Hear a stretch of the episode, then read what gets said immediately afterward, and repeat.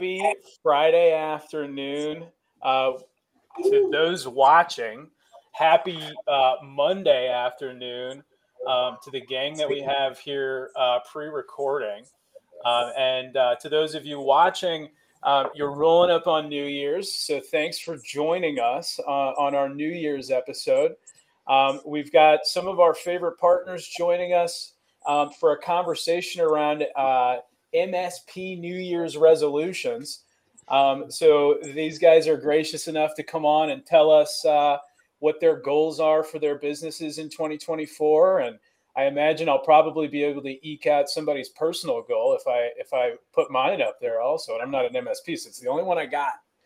Um, so thank you guys for joining us. Um, I'm going to put Matt on the spot because I saw it earlier uh, today in our call, but we haven't discussed it yet. So tell me what's going on with your hand. Uh, break okay. the ice for us, and then we'll do introduction. I, my my daughter wanted henna a henna party for her birthday, and she started painting on my hand, and other people added, and I think I'm stuck with this for like a week, right? Like I, I. You got a little while. it's like a hell of a turtle shell. Yeah. I have yeah. to use my hands like this on camera and not. You got the Ron. Give him the Ron Burgundy. What do I do with my hand? Anyway, so uh, this is your guys' first time meeting each other, I think. Yeah. Um, so let's do a little uh, let's do a little live introduction before we we dive into our our regular stuff and go into the topic for today. Let's start with Alberto, and we'll go alphabetical. Hey guys, I'm sure you've never been first before because of that. No, man, I've been used to it since what grade school. AB.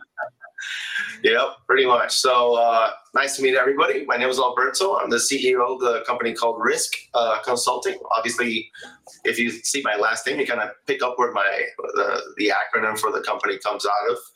Um, we've been in the MSP space since roughly 2009 as a DBA. Uh, we've been so we've been 17 years roughly in in business.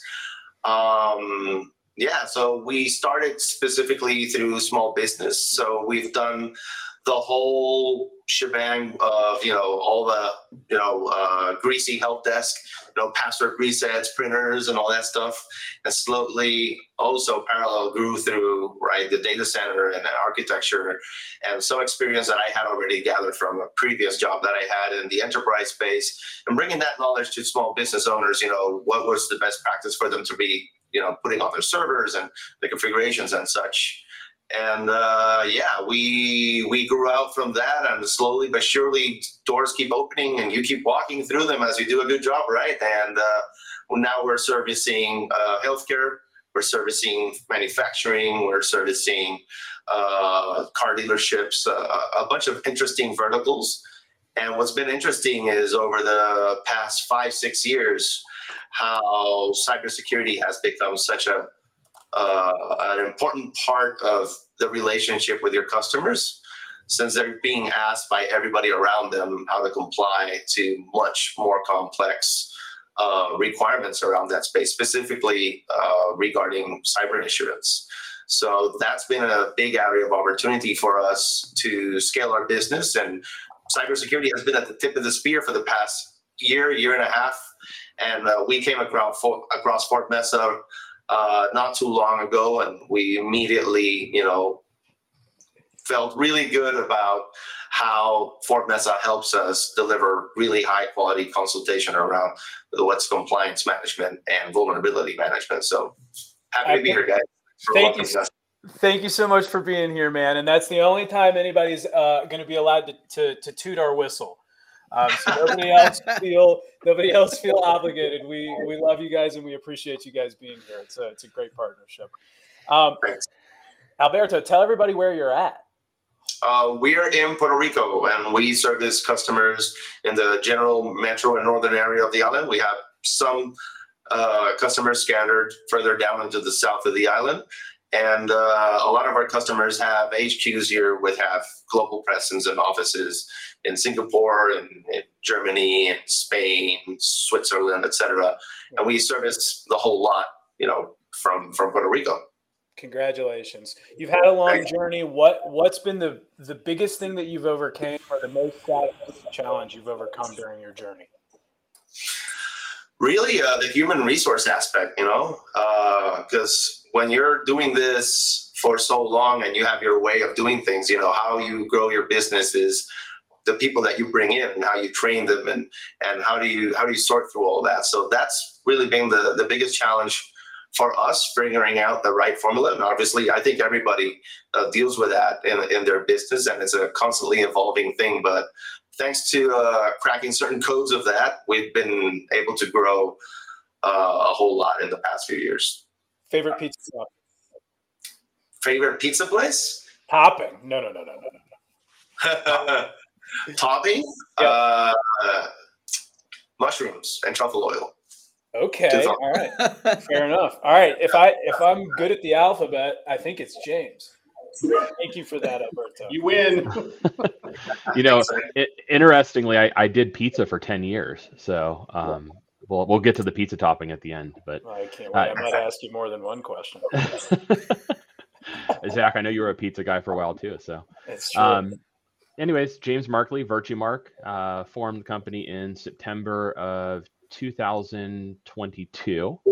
Uh, we launched managed services in May of this year, uh, primarily focused on the compliance space. Uh, you know, just trying to really be virtuous in our company, right? And that that really started with our company name. So the whole concept when we started the company was how can we really be this upstanding citizen of IT services, really helping guide our client base and our customers through the entire process from managed services all the way through to compliance consulting and not just saying that we're doing the compliance management because we have an automated tool uh, but leveraging tools like FortMesa and leveraging a lot of other tools in our tool set and our stack to make sure that we're actually able to guide the customer on that entire compliance journey from beginning to end um, we felt like there was a massive gap sometimes in the msp space where there's a lot of msps that are selling compliance but they maybe don't fully understand the ramifications of that compliance framework they're working with or the impact on business.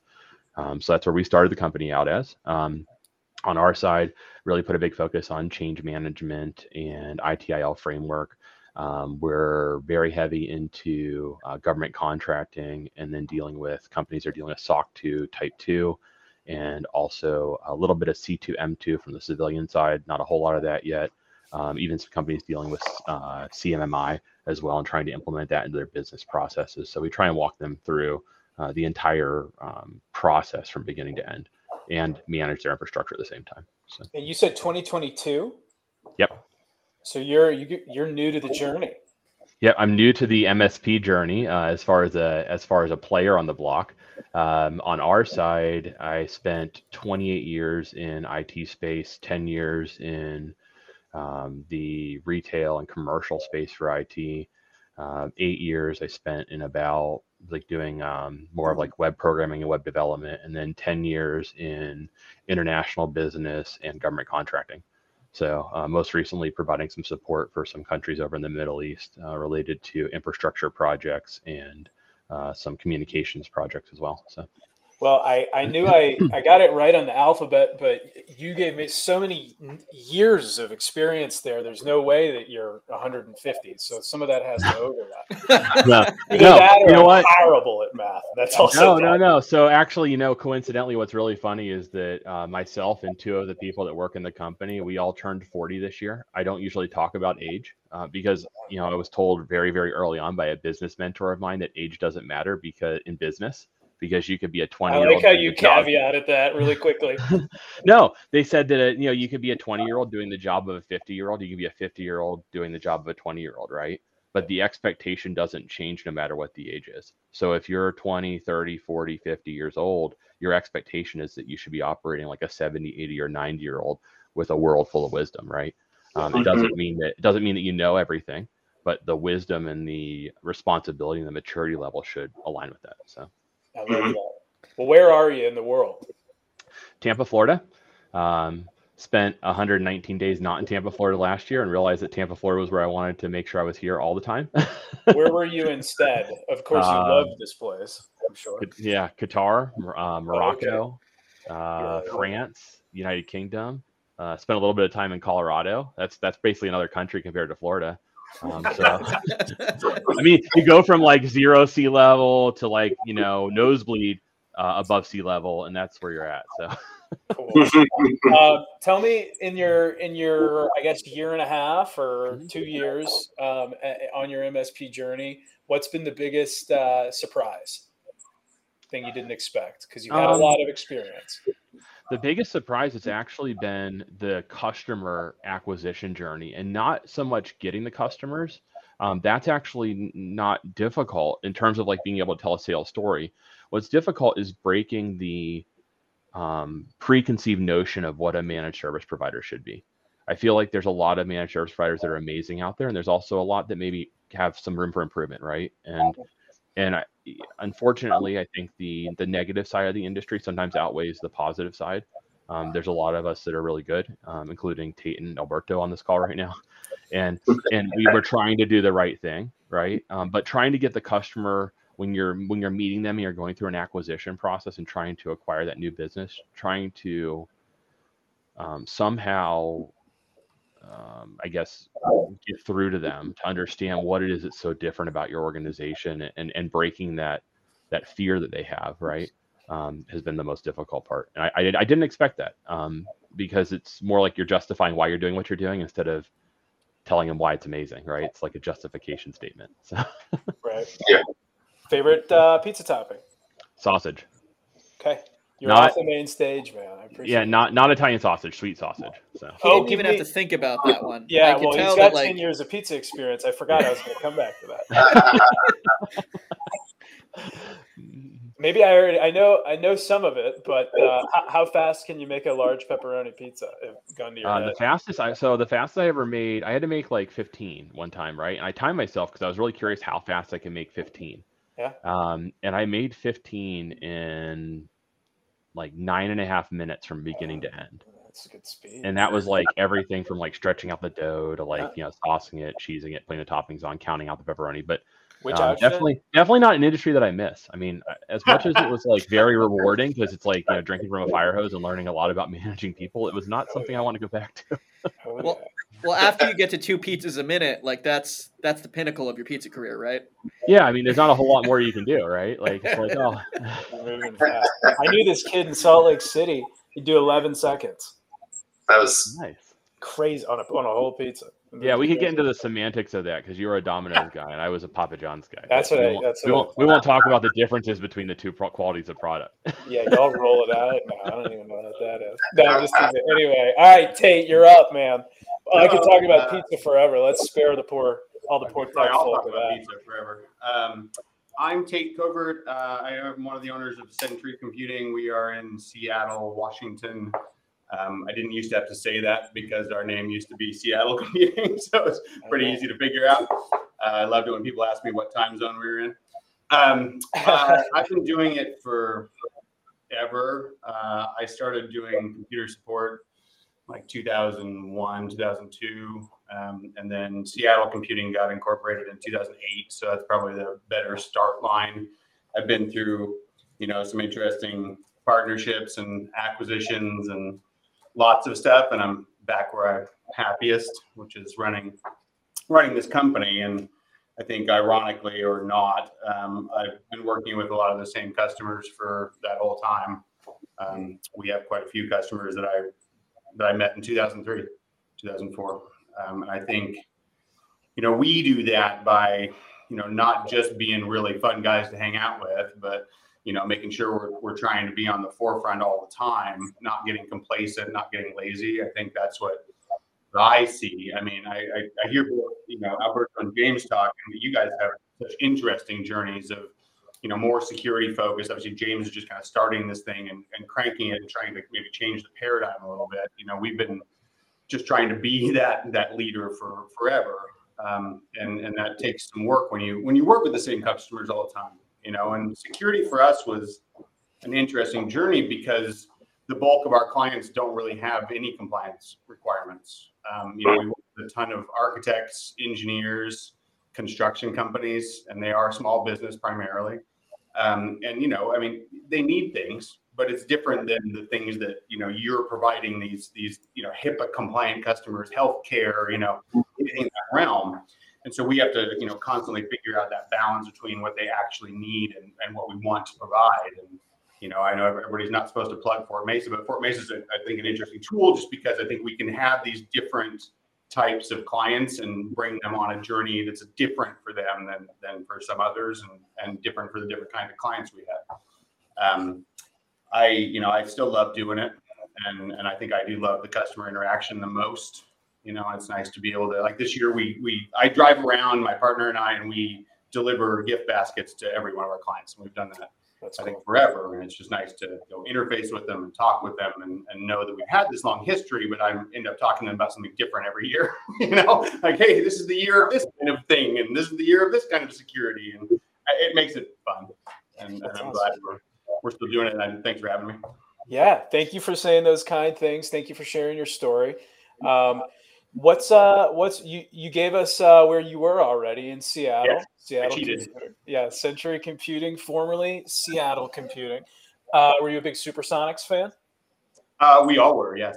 yeah. Do you still follow KD or is that or no. You, have you lost love for it? Yeah. no, once it was gone, it was gone. At least for me, you know, we, we focus on the Seahawks and the Mariners. At least. oh, so I'm a big Steelers fan. So you and I will have to shoot emails back and forth this uh, next week. I don't think that I'll have very many things to say because we've been ghastly. But in any case, um, what's uh, you've got a, a, long tech journey and you've been in the space a long time. You've been providing services a long time. You've watched uh, the industry evolve over 20 years. What uh, what's been the craziest thing you've seen in your in your very impressive? Oh boy, the craziest thing I've seen, um, technically speaking, um, you know, I think a very recent, you know, security compromise that I saw that was that was the craziest I'd seen. It was the you know the classic old someone gets into someone's account and this in this way in this example they got in there because the person let them in which is always like oh good. Um, you know got in there and, and not only downloaded email and figured out stuff and registered another domain you know we see it all the time um, at least the idea of it. And i think the craziest part about this was how sophisticated it was uh, because they not only had registered a bank account in the name of the company but had uh, live answer people answering the phones that were, you know, like English speaking sounded exactly like you know the, the people that they were trying to call to confirm the bank account changes. Um, and so, I mean, that was that was pretty sophisticated, right? Yeah. And I think that was the craziest I'd seen, just be how good they were the whole time. I mean, just so fluid and, and scary, but that's probably the craziest. That's besides watching this building behind me get knocked down which was really fun too. Everyone said forever I had the best interactive Zoom background going. Uh, that you could literally watch them take this building down like floor by floor. That That's cool. That's cool. Um, okay, well, that, thank you for sharing all of that. Favorite pizza topping, and then I'll I'll uh, hand the stage back over to to DJ Matt. I'm gonna go uh, obscure with pizza topping only because I moved to Iceland in 1997 to follow my wife. Um, and uh, I went into a pizza place there, and they had a pizza with pepperoni and bananas on it. Oh. Um, and it's still like my son loves it too. Like we we make pepperoni and banana pizza at home because no one else is gonna make it. but uh, okay. I'm gonna have to give that a go. I, in all my pizza years, I haven't given that. a We try. like it with like some red pepper flakes, some little spicy on it too. It's really good. Or black That's pepper, awesome. always good too. But yeah, Alberta, that sounds like it might they might do that it, in in your part of the world. Have you ever heard of that? That that's that's a well. We'll do sweet plantains, not like straight up banana. Gonna, okay, plantains. I was gonna guess something along that line. Okay. All right, I was close. I was close. I wasn't too far. Close. All right, Matt. Before I get myself in trouble, you're up, man. Balls uh, back to you. Thank uh, you guys for those great introductions. I'm I'm looking forward to some plantain pizza. I gotta say, like they're they're a fixture in our house, but I have not tried them on a pizza yet. Yeah. So. You can put anything on a pizza. It is the funniest thing. I mean, there's so much good stuff. Just look through the fridge and be like, I'll try this today. I mean, it's great. It's true. All right. Oven, I don't, you guys probably do too, but uh, the pizza oven is like the best thing ever. So we're gonna. Haynes has more years in pizza than me. Now to come to mention it, I'm sure you've done some experiments. All right, Matt. Don't let me. Don't let me I'm gonna get queue track. up control of the day, guys. Here All we right. go.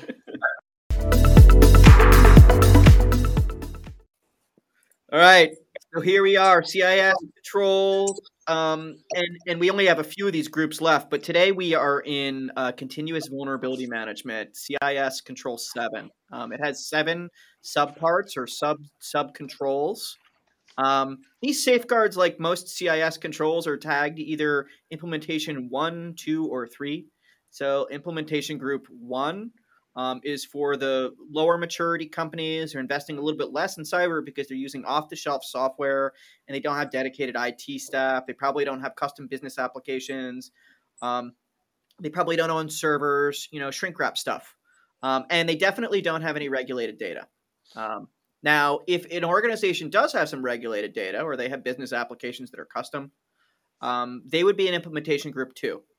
And for the organizations with the most sensitive systems, uh, either because they absolutely cannot afford a security failure, the data is highly regulated, or a failure of security could lead to an impact to human safety, um, you absolutely need to be up at, at implementation group three, according to CIS. Um, so, um, you know, in continuous vulnerability management, it looks like um, one through four are f- recommended for every single organization in the world. Want to stop attacks, you need to have one through four. And the, the last three are for organizations that are in implementation group two or three. So I'm just going to shoot through these quick, and then uh, and then we'll get on with our with our topic of the day. Um, continuous vulnerability management 7.1 establish and maintain a vulnerability management process. Like many of these um, controls, it's important to decide what your process is to to chase down these safeguards to manage risks that are in this category. Um, so the first thing is decide who's going to do what when, exactly what's going to happen, how do you ensure it happens on time.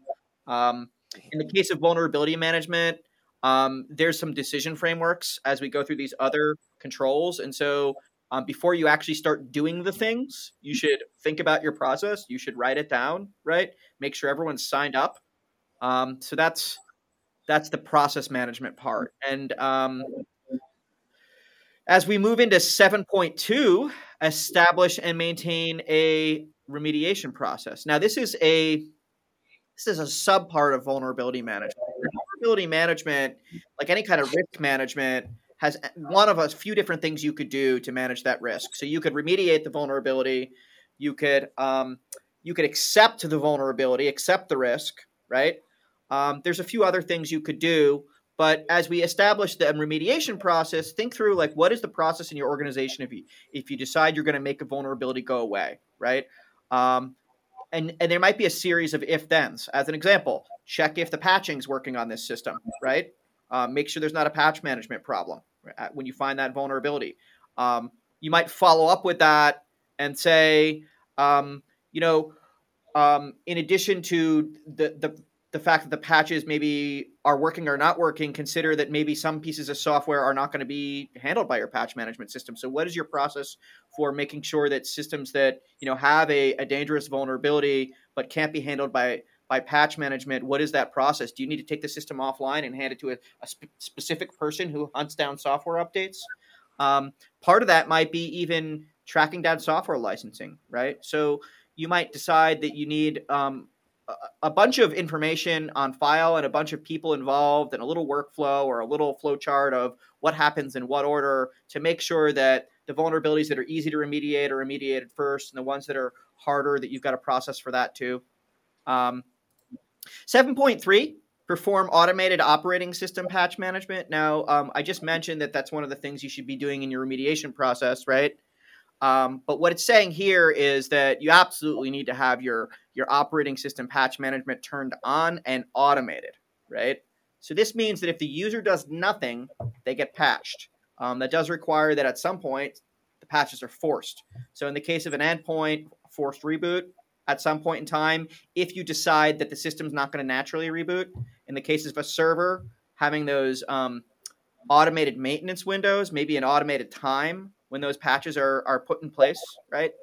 Um, and uh, 7.4, perform automated application patch management. Now, the operating system patch management is somewhat easier because most operating systems have automated patch enforcement built in. You just have to turn on the policy. But when it comes from the application perspective, um, you probably can have to. As a service provider, MSPs usually have RMM tools, and some of them are better at patch management than others. Um, but you know, a, a, good RMM, she'll be able to patch. You know, if, if it says it patches 400 products, right, that's in the goodish category, right? If it, I if, really like that you gave. I really like that you gave her the gender. The gender. Uh, uh you assigned her the gender of female for RMM. I will never call another RMM in my life. Uh, boy, ever. Thank you for that.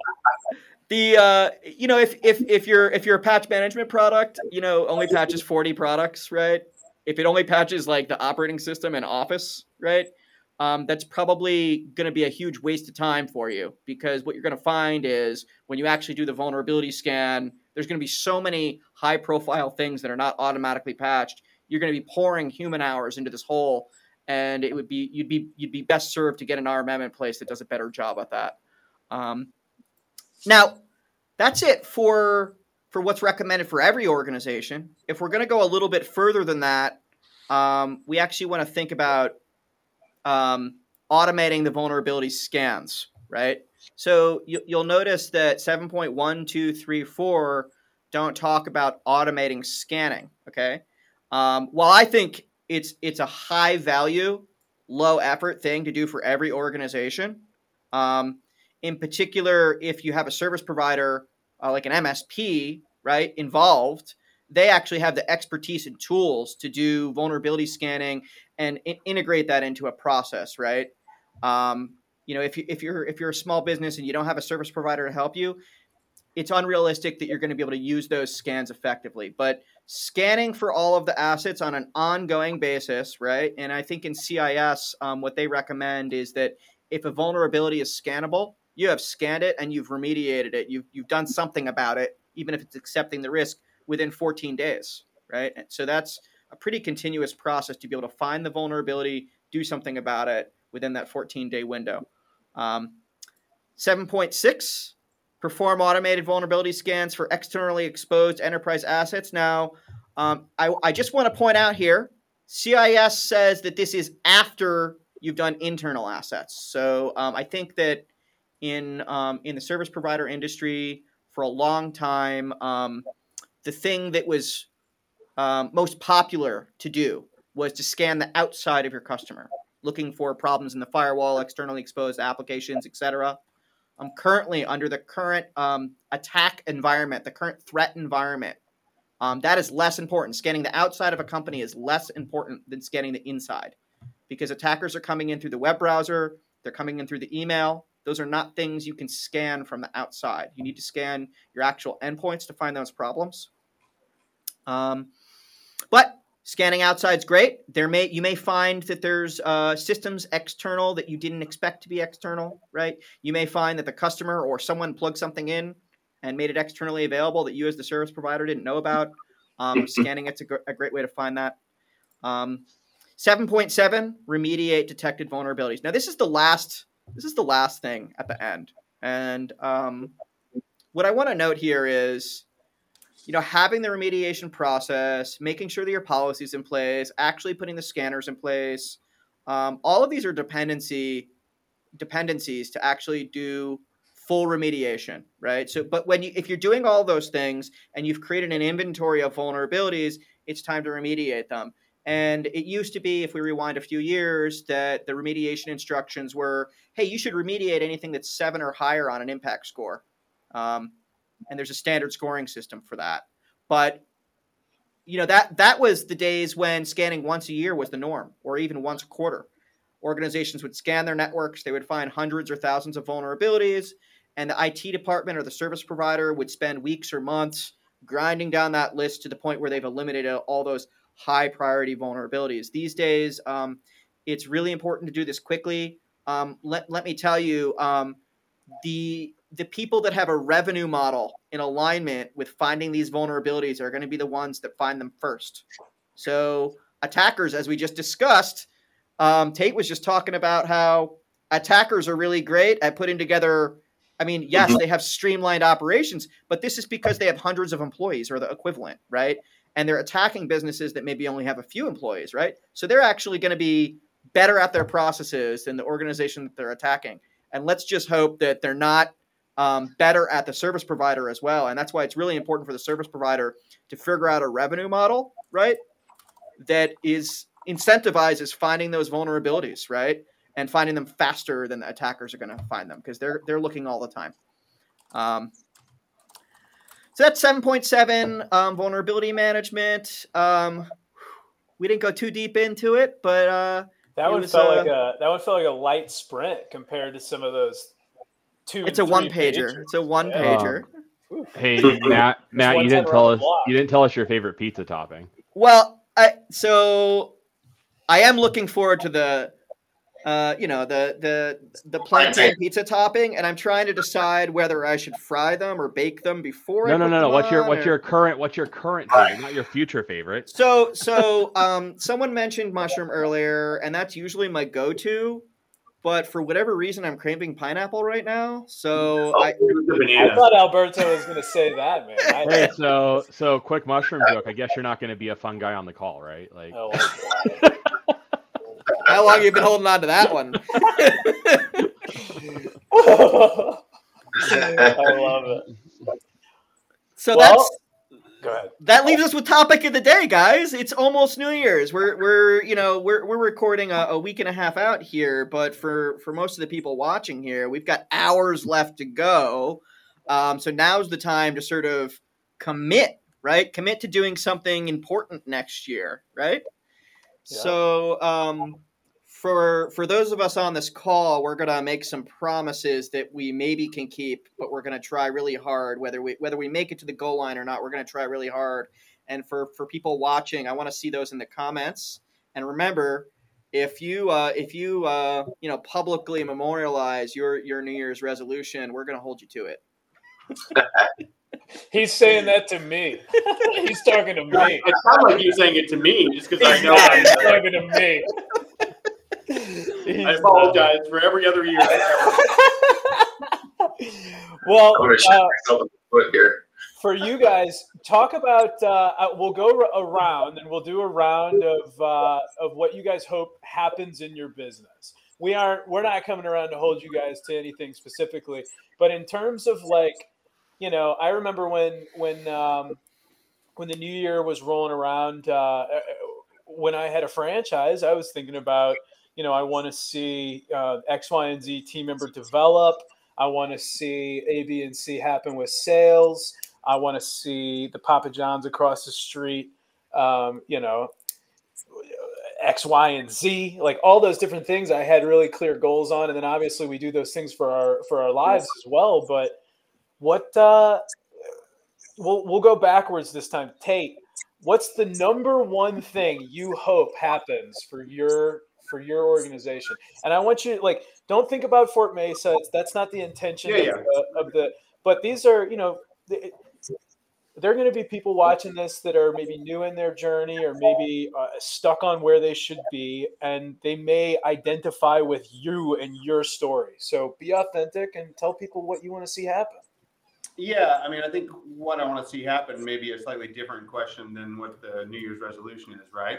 Sure. Um, and I think starting with what I'd like to see happen, you know, we spend a lot of 2023 trying different marketing strategies, right? And I think when you've been doing it as long as I have, um, you know, you kind of get used to things going a certain way and you have natural growth, right? I mean, I know Alberto mentioned earlier. It's like you know that people keep keep knocking, you keep getting these clients and all that. But if you really want to like make a push, right? Like you know, the the trendy thing to do is to go buy somebody, and I'm looking at that too. But I think I I want to find uh, some marketing tools that are actually effective, and I think I've learned a lot about what not to do.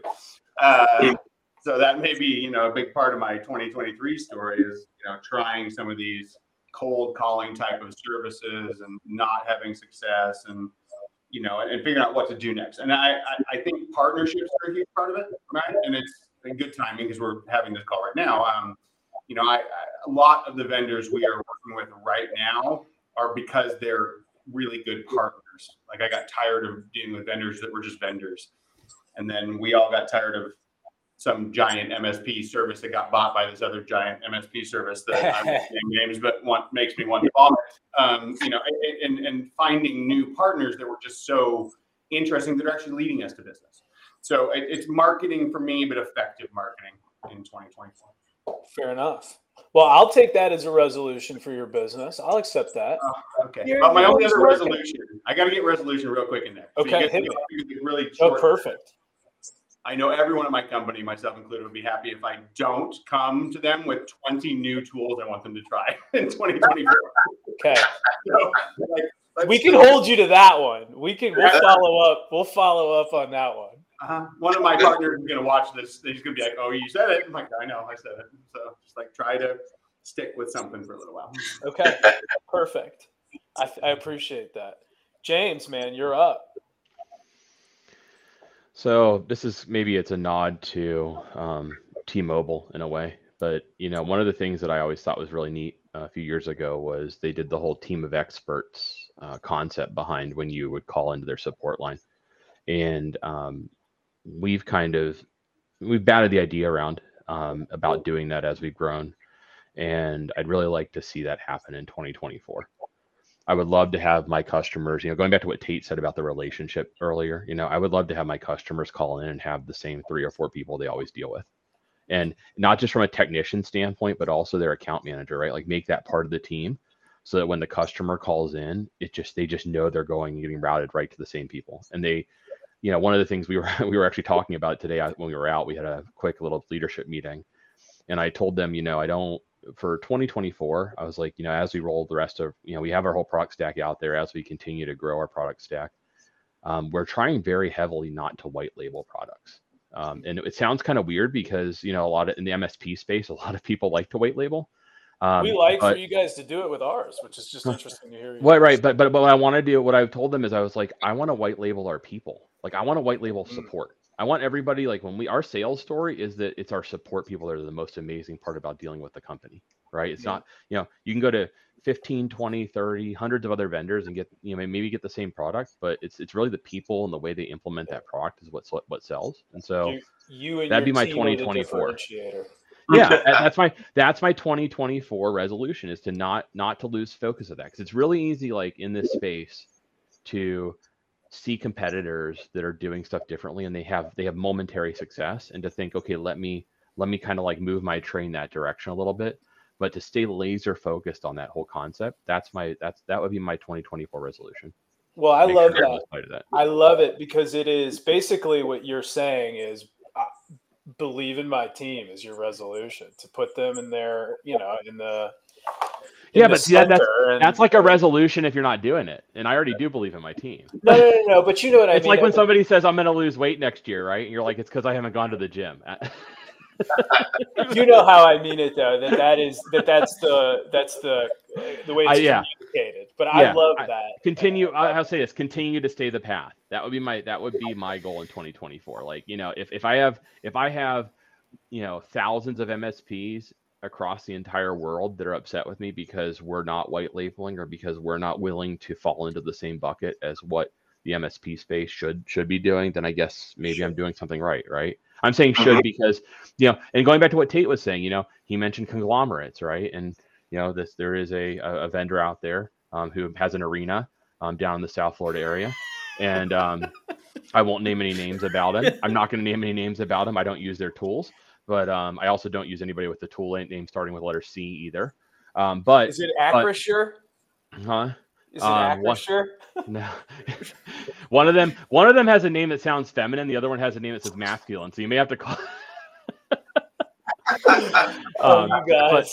I I digress on this. I'm going back to, to Zack's jokes, but but what I will say about that, right, is that there's this really big push from the conglomerates to to standardize the space and to get every MSP to be beating the same drum um, and to have the similar marketing materials, similar tool sets, similar stacks. Um, and, and I think the problem is that that also commoditizes the services offered. So now every MSP is offering the services in the same manner with the same type of people, the same type of support. Um, and I, I don't I want to make sure we continue to try and break that mold. I think it's the right thing to do for the Well, we industry. can also be the same and combine into one giant company, right? No, I'm just. Yeah. I really like that, James. That's that's awesome. Uh, Alberto, man, you're up. So I can see why you guys put us together. We we all three of us have pretty different, pretty uh, similar visions in terms of what we want our customers to see of us. Um, from the small business standpoint, when you were brought up in that area, everybody just wanted to talk to the one guy. So for a lot of the time, for a long, long time, my motto was the one man to call for all of your problems, right? So we'll do everything from scrape paint on your data center to you know deploy Azure um, so that that that look and feel of the service is what's you know opened so many doors. Obviously, how do you sustain that as you grow? So what what what's the biggest challenge for me is, and I mentioned human resources earlier, is okay. This is the model that I've proven works. This is what's opened doors to me. I want to ask the same of my entire team. But then when you start hiring people and you have different tiers and you know these guys know a little bit more about this these guys know a little bit more about that how do you combine that and still offer the same level of service to the to the customer right and talking about the partnerships and white labeling or not white labeling i'm, I'm like james i don't white label any, most most of the things i don't really um, it's it's all about telling my customers like hey I partnered with these guys, and these guys are as good as they are because of X, Y, Z, and look at their certifications and all their stuff. And then, you know, we bring in together our expertise and we make this explosive uh, team happen for you, right? Um, and that goes for all brands, including the the non-mentioned arena owners, um, because certainly I don't use many of their tools that are customer-facing, except for one that they recently purchased. Dang it! But um, I use what works from them internally for some of my stuff, and uh, it's been very, very good. It's been helping us a lot, and it's just a matter of you know picking the right partners to do the job and keeping the quality high. And how do you grow and scale and keep that quality high?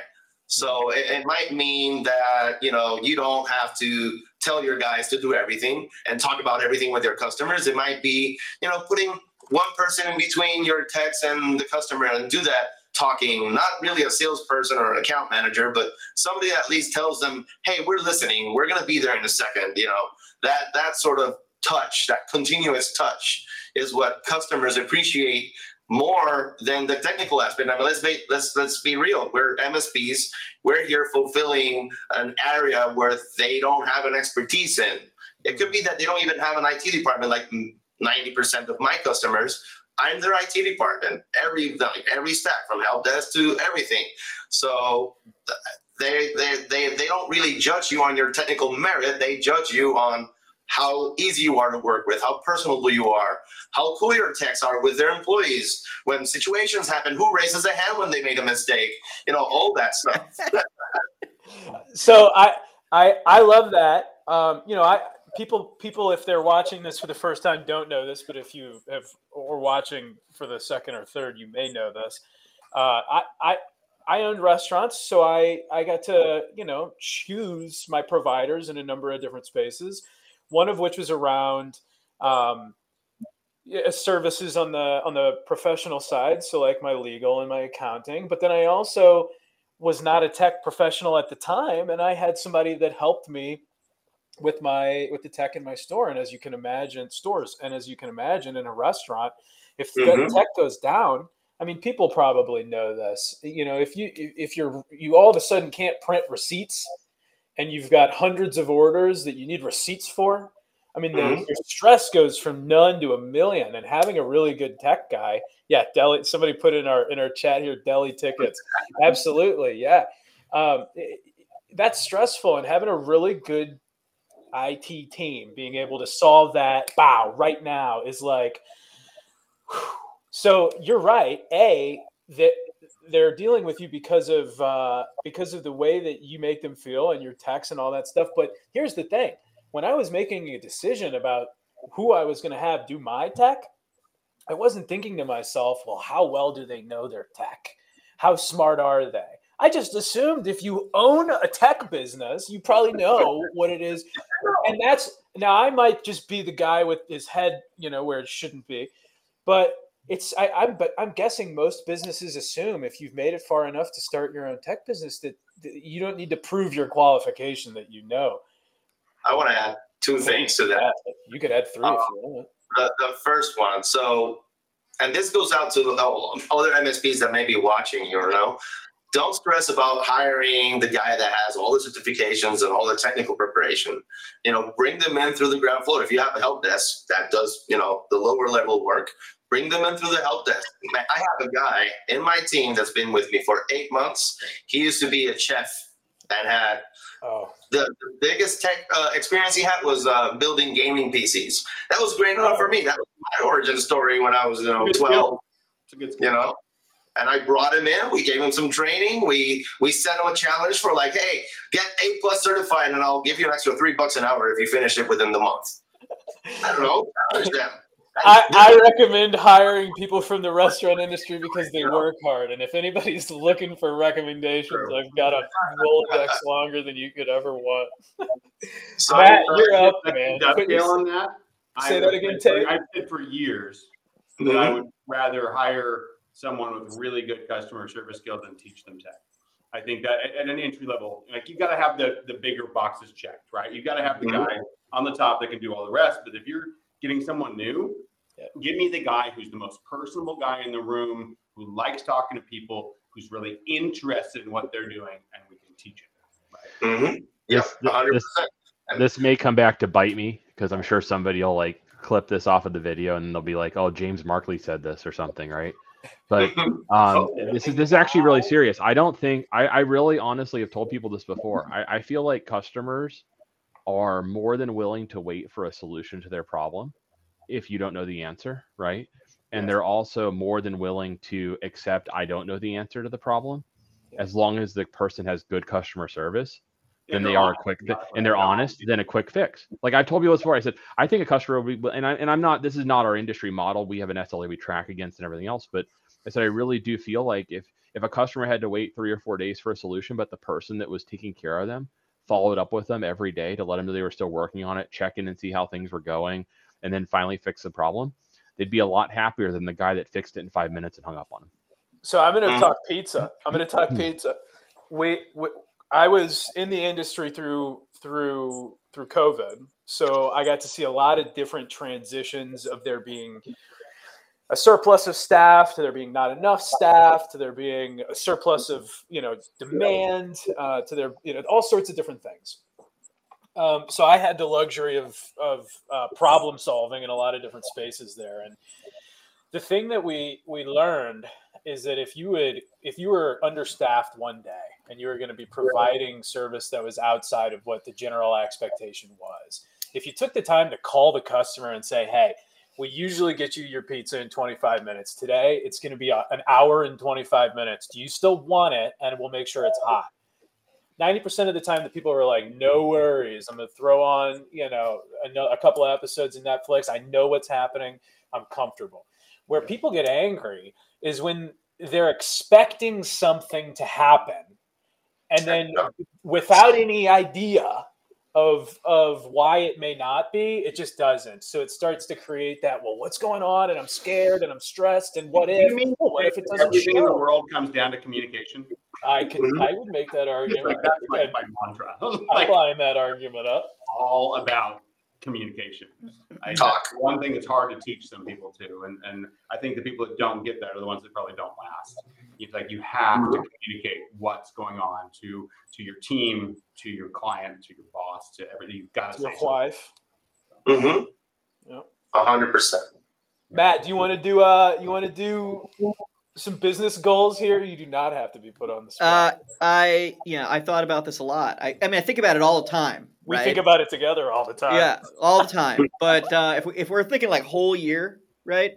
Um, you know, it, we, I mean, we we sell we sell like a glorified spreadsheet with like some preloaded data and some like technical features on the like jammed on the side, right? I mean that that's what we do from a software perspective. But like the center of what we do, right, is we enable partners. And um, for you know, it, I, I think um, there's been some discussion on this call about um, not all service providers are the same, right? Um, and there, there's there's two Even the all stars. We have three Yeah. all stars here, and they're doing it. They're really the different, Ball yeah. out of the park three different ways. We got Nomar over here. So, yeah, every every service private provider we talk to, there's things they're really awesome at, right? Um, and they're they're they're they're they they provide unique value in those ways, right? And then there's there's there's things that maybe they need support on or things that they've never done before, right? And so what we have to do, and this is the center of our business, really, right, is how do we take the parts of someone's service practice, right, that are awesome and blow them up to three times the size, right? Like how do we how do we take the awesome part of someone's business and make that like way more applicable, right? How do we make that even better? But then the parts of their business that maybe they need support on, how do we support them on those things? And with the diversity of service providers we talk to, what this means is we've built a catalog of all the ways we support service providers.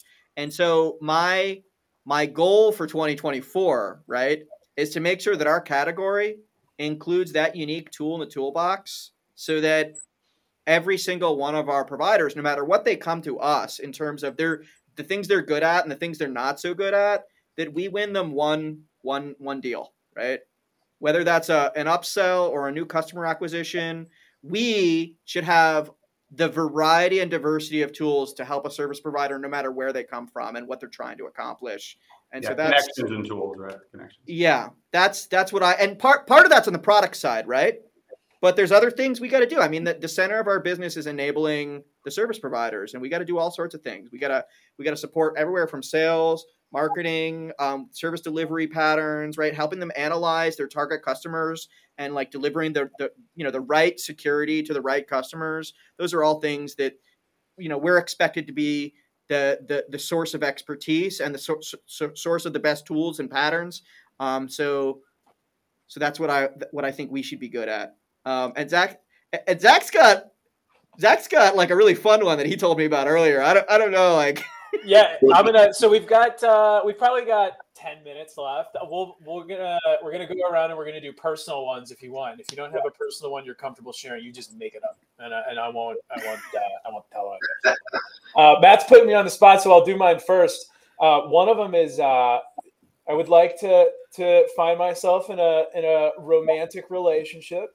I'm excited about that for 2024. A little committed thing. Uh, and then the one that's a little bit more fun than that is so I'm not the tallest man in the world. I come in at a stout five six, sturdy. You wouldn't believe it. Um, I've played sports my entire life, uh, and basketball is what I've played in uh, my adult life to stay in shape. Um, the, a goal of mine in my life is to dunk. Uh, I've touched the box, um, and I, I uh, would like to touch the rim by the end of 2024. I've done a lot to work on my glutes and my my lower back health, and I think I'm primed to give a good Spud Webb. We get a Spud Webb story going. It's hard to increase jump, right? That's a tough. It's a tough thing. I Well, mean, you I assume you're younger than me, but it's uh, that's a tough one. I, I've been doing you. You I played volleyball for 35 years, right? You'd mean, be surprised wouldn't to hear it, but I've done yoga for 10 years, so I've, I'm primed. My everything's where it needs to be to be able I to do it. success. I got to lose about 20 pounds.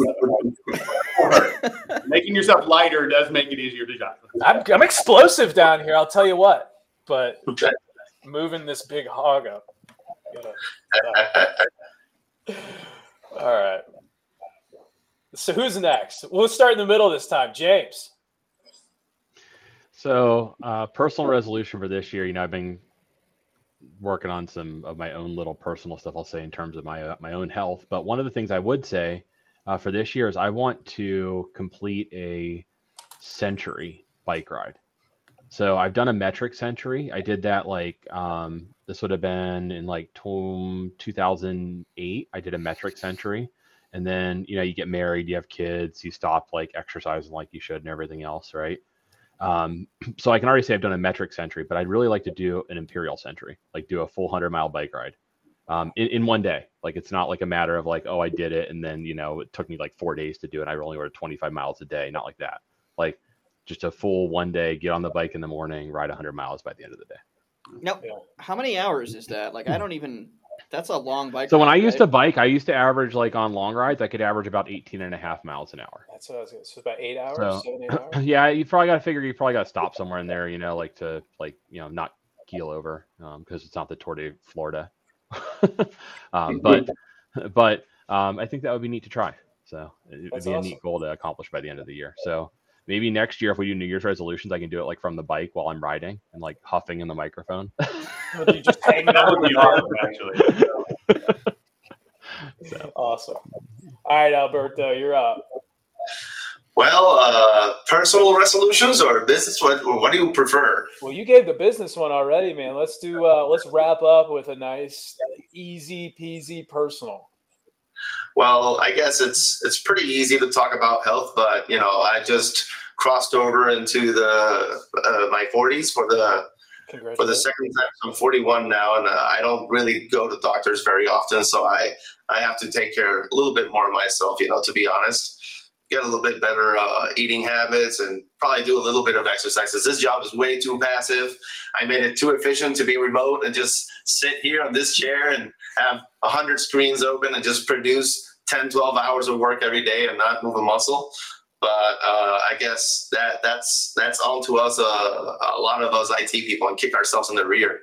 I'll say. our- I'll say a big thank you to Matt. Uh, he's he's an awesome uh, awesome founder and, uh, and and boss. He lets me do a lot of uh, my days from the gym if I if I am able to swing it. He puts up with that. So it's it's fun when he's on the call. There's no video.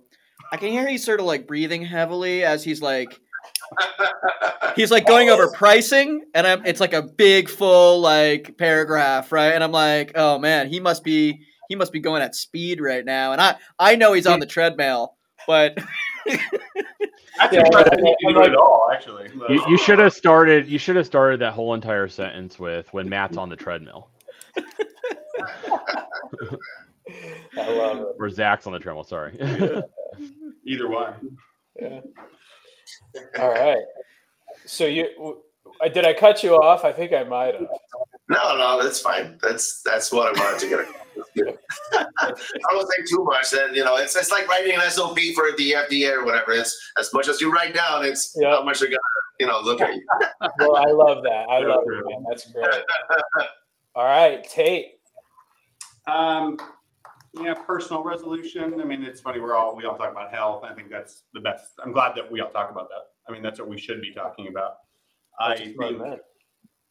You know, like I said, I've, I've, I've been playing volleyball forever, and um, it's my favorite thing in the world. And the thing is, then it's the only thing I do. And so, like lately, I've been really trying to, like, every day stretch, every day do something, and then find that you know ha- have the time to do both. But it's I just spent too many years going, oh yeah, I play I play volleyball every two or three days, and that's my thing. That's what I do. And then you've you know then like I hurt myself right? Mhm. And I, I haven't had too many injuries, but I had like a shoulder injury for my first time, which if you play volleyball, it's like that sucks. That's like the worst thing you can do, pretty much, besides knees, uh, which I've done too.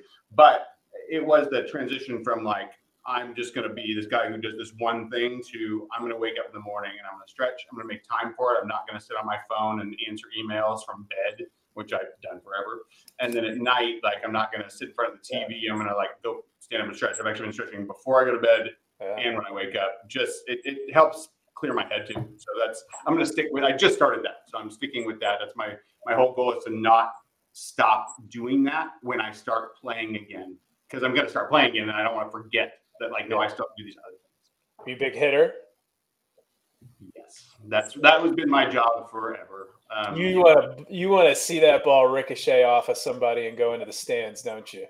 Yeah, I play I only play beach now, but I, I played many years of indoor volleyball hitting very hard, jump serving and all that stuff. You'll have to meet. I have a buddy. His name's Connor. He played on the uh, men's Michigan team. Oh, yeah. Uh, they don't. Title IX makes it so that you there's um, some balancing that has to be done. So their men's team is club. Um, Yes. So they didn't. Um, they didn't. Uh, I know what you're talking about. Yeah. Yeah, yeah. Yeah. But he had a blast. Um, his shoulders and knees are opportunities that I think he can fix, and you guys would probably love to to talk. Uh, he was a he he like he was a side hitter too. So I'll talk about it all the time, of course. But now I get to I do you know my daughter is starting to play and and, and my son's big into baseball, but he also is starting to play some volleyball. A lot of fun. All right, Matt, you got me to talk about trying to touch the rim. Uh, all right. So just to put this in perspective, the last few years in no particular order, um, and you know, I end screen time early in the evening. Uh, my phone doesn't have notifications at any point in the day, right? I have to go look for that that information. It's not coming to chase me down. Um, I don't have social media on my phone. Those are those are things I've been working on. I, I a few years ago um, made an effort to to learn to use uh, active listening and nonviolent communication and a really intentional way. But this this year, I think, is about emotional intelligence. So I think um, I'm a super logical, rational person, um, and I just want to argue everything, and I want to win every argument, right? so I mean, uh, step one was the active listening, like really hearing what people have to say. But I think uh, my next my next step in life is not just listen to what they say, but um, remember that they're emotional beings, right? And um, just just because they're rationally wrong doesn't mean that they're emotionally wrong, right? and to mm-hmm. remember that when I when I react and respond, right? So that's that's me. Us, all of us, all of us IT people, you mean? Probably most of us.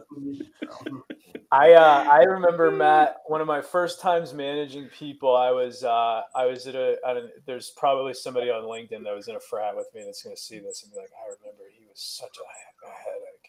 I was uh, I was our social chair and I was putting together a bunch of parties and there were a bunch of these goofy kids that were drunk and high and they were getting ready to party that I was trying to organize to like put shit together. And Matt, I don't know if you know me very well. I think you do now after a year of, of working with me pretty intimately. My my patience for drunk high kids while I'm trying to get shit done is like low. It was a lot lower than it was now or than it is now 10 years ago. And I remember just just like having no patience or empathy for those people at all who are my friends, you know, I, and it's not easy.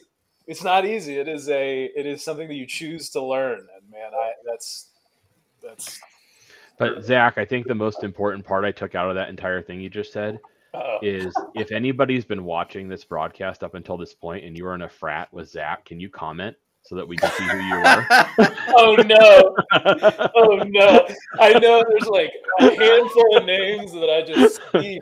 We're gonna. Well, it's okay. We're gonna know who they are in a little while. please, yes, oh, please. I'm with James. Right, that would be fantastic. we've got wonderful, wonderful business goals. We talked about vulnerability management. We got to know these awesome guys. Uh, we got some personal goals out there does anybody else want to say anything before before we wrap this thing up and let people go uh, get their champagne ready and their little poppers? I guess I got one last thing that I wanted. I had the tip of my tongue that I want all MSPs to hear out and you know apply for 2024. Your strongest currency is trust. Build it, nurture it, give give stuff away sometimes. Keep the trust. That's worth more than any deal that you could imagine because that'll give you peace of mind. Love it. Anybody uh, else? Uh, I'll have one. If you if you have watched this broadcast this long and you've been tuning into the cyber roundtables, you obviously care enough about your business to be amazing, right? Um, stay the course. You know, keep being an amazing business that you are. Um, keep working towards being the best MSP that you can be. Um, there's a lot of people in the industry that may not be the best, but you obviously are dedicated enough to your business that you took the time out to watch this. Um, so, you know, just remember that for 2024, you're already taking a step in the right direction if you haven't. Um, and if you have been following that in 2023, stay the course for 2024. Love it. I think to that end, make time to watch things like this. You know, I think we we all forget sometimes how much we learn from going to events with lots of other MSPs to going to vendor pavilions to listening to people talk about specific subjects and what they're their knowledge and, and experiences with those. Like, don't, don't forget to do that. I mean, I remember going for a couple years with like not having enough interaction, you know, and, and not growing enough from that. So I, I think James has hit it on the head, and I'll just dovetail in there, and then I'll just say Happy New Year. There we go. All I'll be in. Iceland celebrating New Year's. Very cool. I'm going to be talking to you more about that off camera. You don't Um, have if you- do. If you guys want to continue Christmas after New Year, just come to Puerto Rico. We celebrate Christmas until like mid time down January. Okay, I'm taking that as an official invitation, and I will see you soon. Thank you Jack, for every. let me know when you get your flight. I'll, I'll see. I- I- oh, I can't wait. Um, thank you guys for uh, for coming. Thank you, James Tait, Alberto, Matthew. Thank you for an awesome year. Um, thank you guys for joining and, and watching. Those of you who are uh, watching this on the live stream, the recorded live stream. Uh, and, and thank you to all of you um, listeners and viewers who made uh, a great year of uh, the MSP Cyber Roundtable. Table. It's been a lot of fun to to make.